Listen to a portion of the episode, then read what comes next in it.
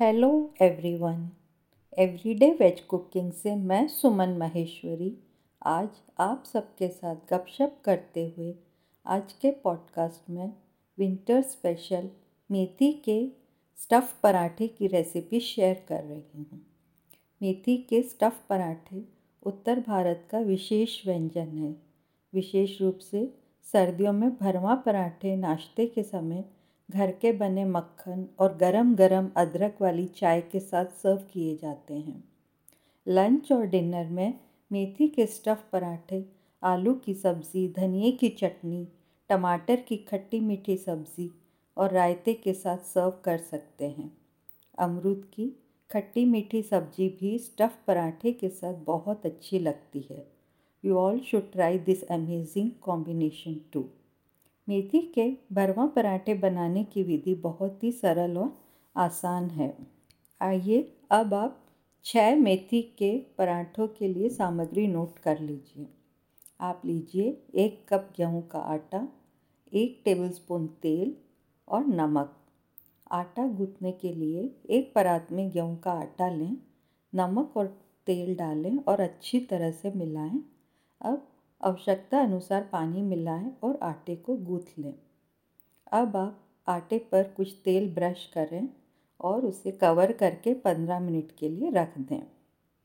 अब उपयोग करने के लिए मेथी के पत्ते तैयार कर लेते हैं।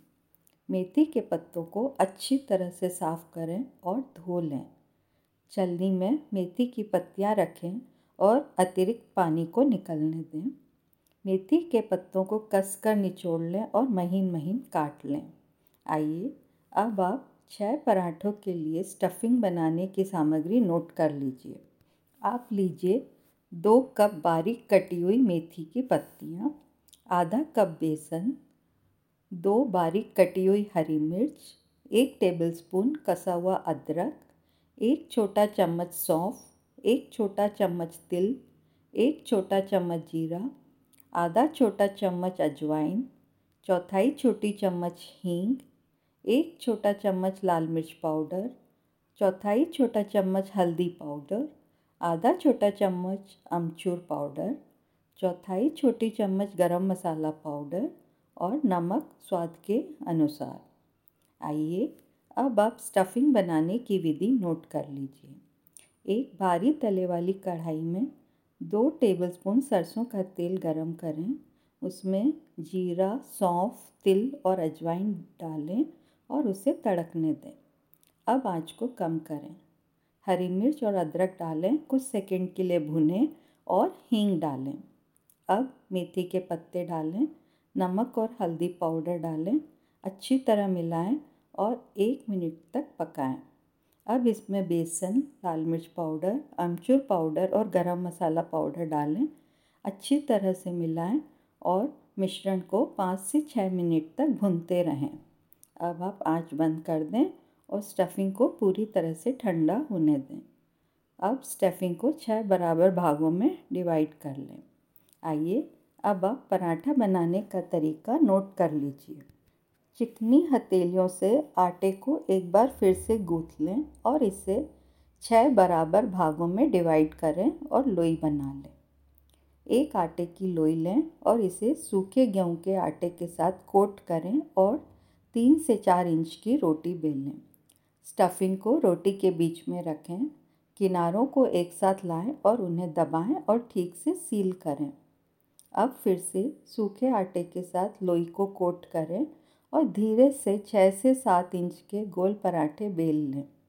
तवा गरम करें और उस पर पराठे रखें और मध्यम आँच पर सेकें।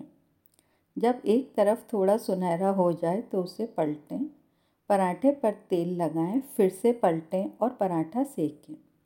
दूसरी तरफ़ भी तेल लगाएँ। पलटे के साथ पराठे को दबा दबा कर सेकें और पलटते रहें और पराठे को दोनों तरफ़ से सुनहरा होने तक सेक लें। गरम गरम मेथी का भरवा पराठा परोसने के लिए तैयार है। गरम गरम मेथी का भरवा पराठा हरी चटनी, टमाटर की खट्टी मीठी चटनी और रायते के साथ सर्व करें। गरम गरम भरवा पराठे पर मक्खन डालकर भी सर्व कर सकते हैं। मेथी का पराठा खट्टी मीठी अमरूद की सब्ज़ी के साथ भी सर्व कर सकते हैं। मैंने डिस्क्रिप्शन बॉक्स में इस रेसिपी का लिंक शेयर किया है। आप मेरे फ़ूड ब्लॉग में इस रेसिपी को हिंदी और इंग्लिश में पढ़ भी सकते हैं। आशा करती हूँ आप सबको आज का पॉडकास्ट पसंद आया होगा। अपन जल्दी ही फिर से मिलेंगे और यूँ ही गपशप करते हुए एक और नई रेसिपी बनाएँगे। Bye have a nice day